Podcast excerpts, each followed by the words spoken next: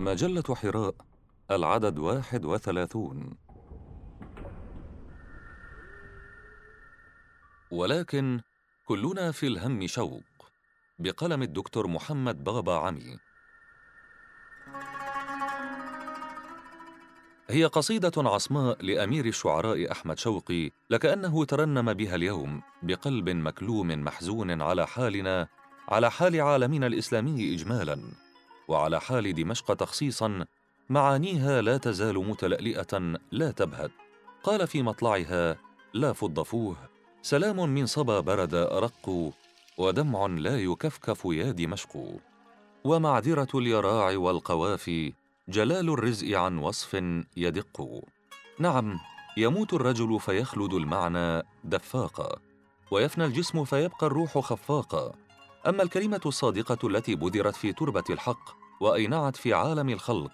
أما هذه الكلمة فأصدق وصف لها قول رب البيان ومعلم القرآن. جل جلاله وتعالى حكمه. تؤتي أكلها كل حين بإذن ربها. إنها لطيبها تعانق عالم الملائكة برفق فتسقي العقول الفطنة كل آن وتحيي القلوب المحبة أنا بعد آن. ولقد أبدع شاعرنا ثانية حين قال في ذات القصيدة الفيحاء وهو يحرك منا المواجد ويلهب فينا الأشواق نصحت ونحن مختلفون دارا ولكن كلنا في الهم شرق. ويجمعنا إذا اختلفت بلاد بيان غير مختلف ونطق. غير أنني أستميح فصيح العرب شوقي عذرا إذا تجرأت عليه لا لأخطئه فذلك مما لا ينبغي لمثلي أن يدعيه على مثله. لكن لأبشره أن نصر الله تعالى بدا حاجبه في الأفق. إنه قاب قوسين أو أدنى. لذلك تشجعت فحورت في رائعته معنيين وله الفضل سابقا ولاحقا. أولاهما أن دلالة الهم قد نمت وتطورت فبعد أن كانت سلبية قاتمة سلبيتها من سلبية الفرد المسلم يومئذ وقتامتها من قتامة حال الأمة حينئذ. ولقد كنا أو أنا نسج القصيدة نئن تحت كلكل ضعفنا وهواننا ونرزح تحت نير الاستعمار يذبح أبناءنا ويستحيي نساءنا. أما اليوم فيصدق أن نقول إننا نرى رفرفة خمائل القضية في كل صوب وناحية منذ الآن بوفاء كوفاء الفجر وعلى مرغمة كل عائق وبفضل الذين حفزوا الخارطة الروحية للوطن بخفقات قلوبهم. ولونوها وسقوها بدموعهم. ولئن جاز العديد من خداع الفجر الكاذب فإن شهادة أصدق الشهود على شروق الشمس قريبا هو الفجر الصادق في الأفق نفسه. ولذا تفتح معنى الهم على عالم أكثر رحابة وإيجابية واسعة ليعني التوتر الروحي والشدة المعنوي والألم من أجل الأمة. من هنا جاز لنا أن نعدل في البيت منشدين نصحت ونحن مختلفون دارا ولكن كلنا في الهم شوق. إنه لشوق لغد متفتح الأكمام وإنه لتوق لمستقبل باسم الثغر. ويستنبئونك أحق هو قل إي وربي إنه لحق مثلما أنكم تنطقون. ثانيهما أن الذي جمعنا اليوم ونحن نرفرف في سماء الشرق هو الله تعالى جل شأنه. وكتابه الكريم سما بيانه ثم رسوله الحليم شرح الله صدره ووضع وزره ورفع ذكره فلم تجمعنا إذن اللغة ولا النطق ولا اللسان ولا العرق إلا أن يعني الشاعر بالبيان والنطق غير المختلف كلام الله المبين وكتابه المتين فهنا فقط نوافقه ونذهب مذهبه ونردد على إثره. ويجمعنا إذا اختلفت بلاد بيان غير مختلف ونطق. سمعت صوتا خافتا من هنالك يهمس في أذني قائلا إن يكن هذا اجمالا فأين التفصيل؟ وإن يكن اختصارا فأين الإطناب؟ وإن قصدت الإلغاز فأين مفتاح الشفرة ورمز الأحجية؟ قلت نعم صدقت لكن رويدا لا تستعجل ولا تختزل واسمع قول ربنا العظيم لنبيه موسى الكليم وما أعجلك عن قومك يا موسى؟ قال الذكي الفطن لكن هذا تنبه إلى جواب الرسول الملهم وقد حماه ربه بكرمه ورعاه على عينه وعلمه من علمه. قلت ماذا تعني؟ قال ليست كل العجلة ندامة وإنما العجلة إذا كانت ابتغاء رضوان الله فهي عنده مبرة ومكرمة. ألم تسمع جواب سيدنا موسى الحكيم وعجلت إليك ربي لترضى كذلك أنا. عجلت إلى سماع الخبر ابتغاء لرضا ربي وأملا في فرج يحل عاجلا على أمتي وترقبا للفجر الجديد والعهد الوليد. فهل يقنعك هذا يا هذا؟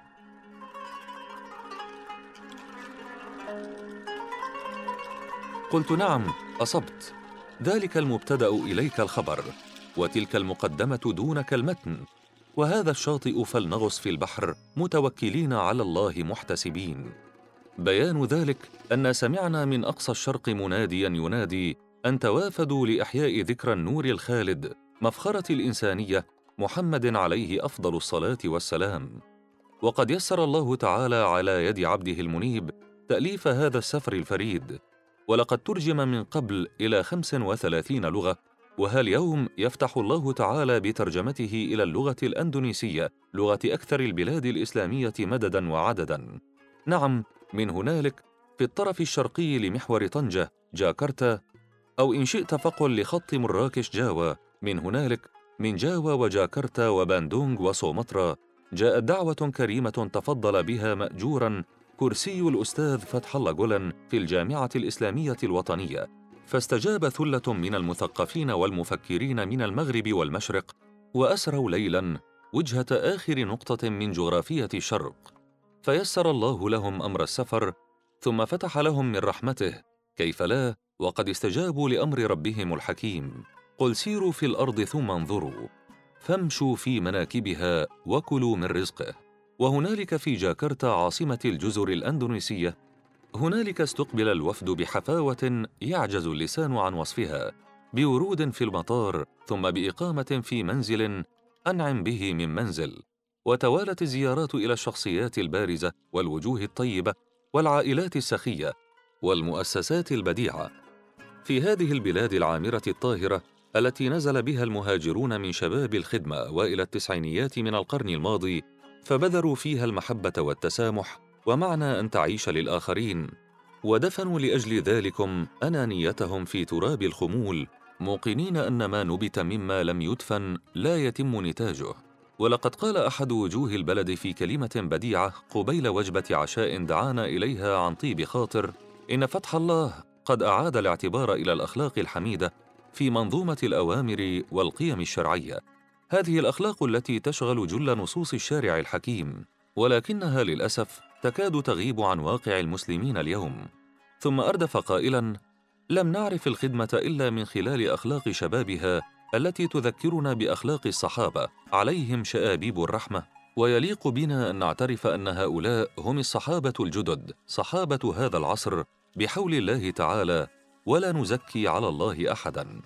ويذكر التاريخ أن أهل حضرموت اليمن نشروا الإسلام في هذه الربوع اليافعة ولا يزال لهم هنا ذكر وأثر ومحمده بل وعرق حي نابض.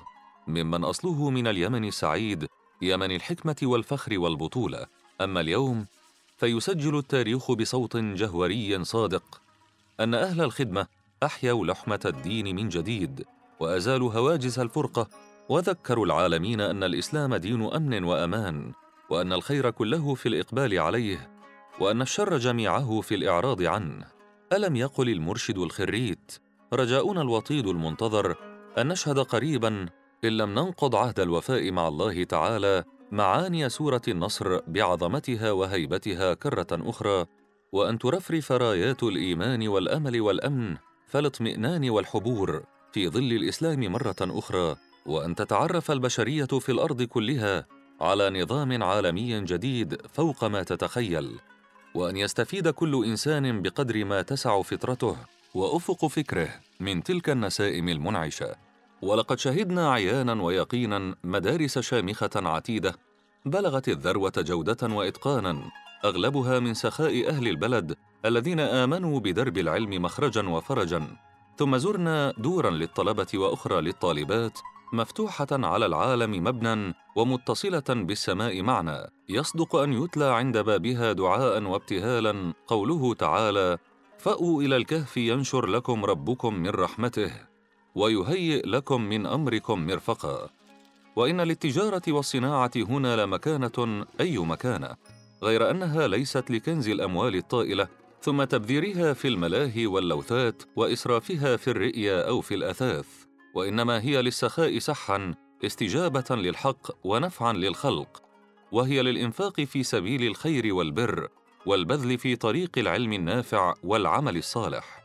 ألم يقل نبينا المكرم فداه أمي وأبي يا عمرو نعم المال الصالح للرجل الصالح. رواه البخاري.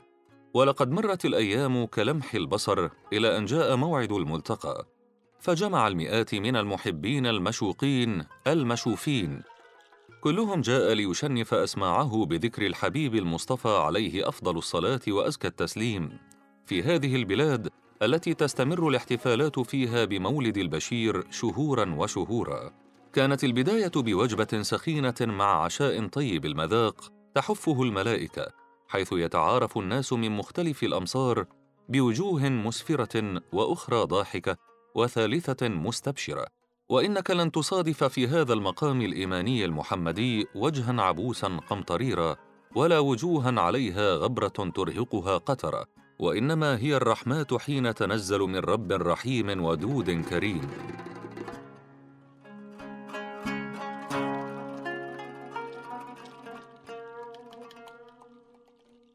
فشنف الأسماع مجود من أهل البلد كهل غير أن صوته لا يزال غضا طريا. وظني أن سيدنا الحبيب المصطفى لو سمعه لقال له ما قال للصحابي الجليل أبو موسى الأشعري عليه رضوان ربي لقد أوليت مزمارا من مزامير آل داود رواه مسلم. ولقد اتفق العلماء الأفذاذ أن المزمار دلالة على الصوت الحسن. ثم انبرت فرقة النور الخالد للأناشيد والمديح بأصواتها الناعمة الشجية المليحة الصافية فقامت تردد بحنين وأنين مدائح وأناشيد عن المجتبى الحبيب بلغات أربع تتراوح بينها في سلاسة تنسيك القيود والحدود وتذكرك أن اللغات جميعها آية من آيات الله تعالى. قبحها من قبح محتواها وجمالها من جمال فحواها. وعلى القاعة تنزلت غمامة فطارت القلوب طربا واعتصارا لشاعرة تخاطب رسول الأنام بلسان قومها. فتبكي القلوب الضارعة وتدميها وتذر الأفواه فاغرة والآذان مطرقة. وهي تنادي بأعلى صوتها يا رسول الله يا رسول الله يا رسول الله. وكان للضيوف والأعيان كلمات للترحيب ونصائح كالجواهر تتنزل على الجموع وضيئة ناصحة ناصعة. وما ذلك إلا أنها نبتت في أرض الشوق وسقيت بماء العشق ونمت تحت سماء الوصل ثم أثمرت خيرات وبركات وغمرت الأرواح ظلا ظليلا وأحلت الوجوه نورا وضيئا وأخيرا جاء بيت القصيد عبرات وعبرات في محاضرات وانطباعات حول النور الخالد. ولقد زالت جميع أسماء الخلائق وقتها إلا اسم واحد فريد هو اسم سيد الثقلين محمد صلى الله عليه وسلم. ولقد صدق الله العظيم القائل وهو يبشر نبيه وينذر شانئه ألم نشرح لك صدرك ووضعنا عنك وزرك الذي أنقض ظهرك ورفعنا لك ذكرك؟ إنا أعطيناك الكوثر فصل لربك وانحر إن شانئك هو الأبتر وحتى اسم فتح الله قد ذاب في بوتقة الحبيب القريب. وكل يقين أن رجاء الأستاذ قد تحقق وهو الذي يكره الأضواء ويعشق الظل ويتفنن في تصفير الذات وفي درء المدح والمحمده فيختفي عن الأنظار وينهى عن نسبة أي عمل له ويبكي لربه ليل نهار يا رب لا ترني ربيع عملي وانفع به غيري. ولا تجعل حظي من عملي في دنياي وادخر لي الأجر ليوم لقياك. آمين يا رب العالمين. ما أروع المناجاة التي يتفطر على إثرها القلب المحب للمصطفى وتزول في ساحاتها الحروف والكلمات والأصوات لتترك الصمت أبلغ معبر والشده أقوى برهان والهم أصدق بيان. إنها لمناجاة عاشق والهان متيم لم يخطب يد ليلى يوما ولا رجاء له فيها وإنما ليلاه أمته ودينه. وهو لذلك يناشد سلطان القلوب صلى الله عليه وسلم بقوله يا أيها النبي المبارك المحلق في الأعالي ابدا أنت روح الروح لنا ورسالتك دواء لأدوائنا المزمنة نرجوك أن تأتينا كرة أخرى فلا تدعنا بلا روح. نرجوك أن تتكلم مرة أخرى. فلا تدع عبيدك في مضض الهموم. في طريق مسيرتنا كثير من المتربصين بنا الدوائر. وعظائم من نيران الفتن تغشي آفاقنا بدخانها. ونحن نكدح في السير مهما كان. نسعى مرة ونكبو أخرى. فاجعل معيتك علامة لنا في طرق سيرنا. وأشعر قلوبنا بطمأنينة دلالتك وهدايتك إلى سواء السبيل. وإذا لم تنادنا من فوق قمم القلوب فلم نسمع نحن بدورنا من آفاق أرواحنا أنفاسك المحييه فسنصفر كالاوراق التي يلتهمها الخريف ونصير سببا لهبوب أنسام الحزن في أفقك. وكم كنا نتمنى ألا نتطاير أشتاتا مع الخريف وألا نكون وسيلة حزن يطرأ عليك. لكن هيهات هيهات.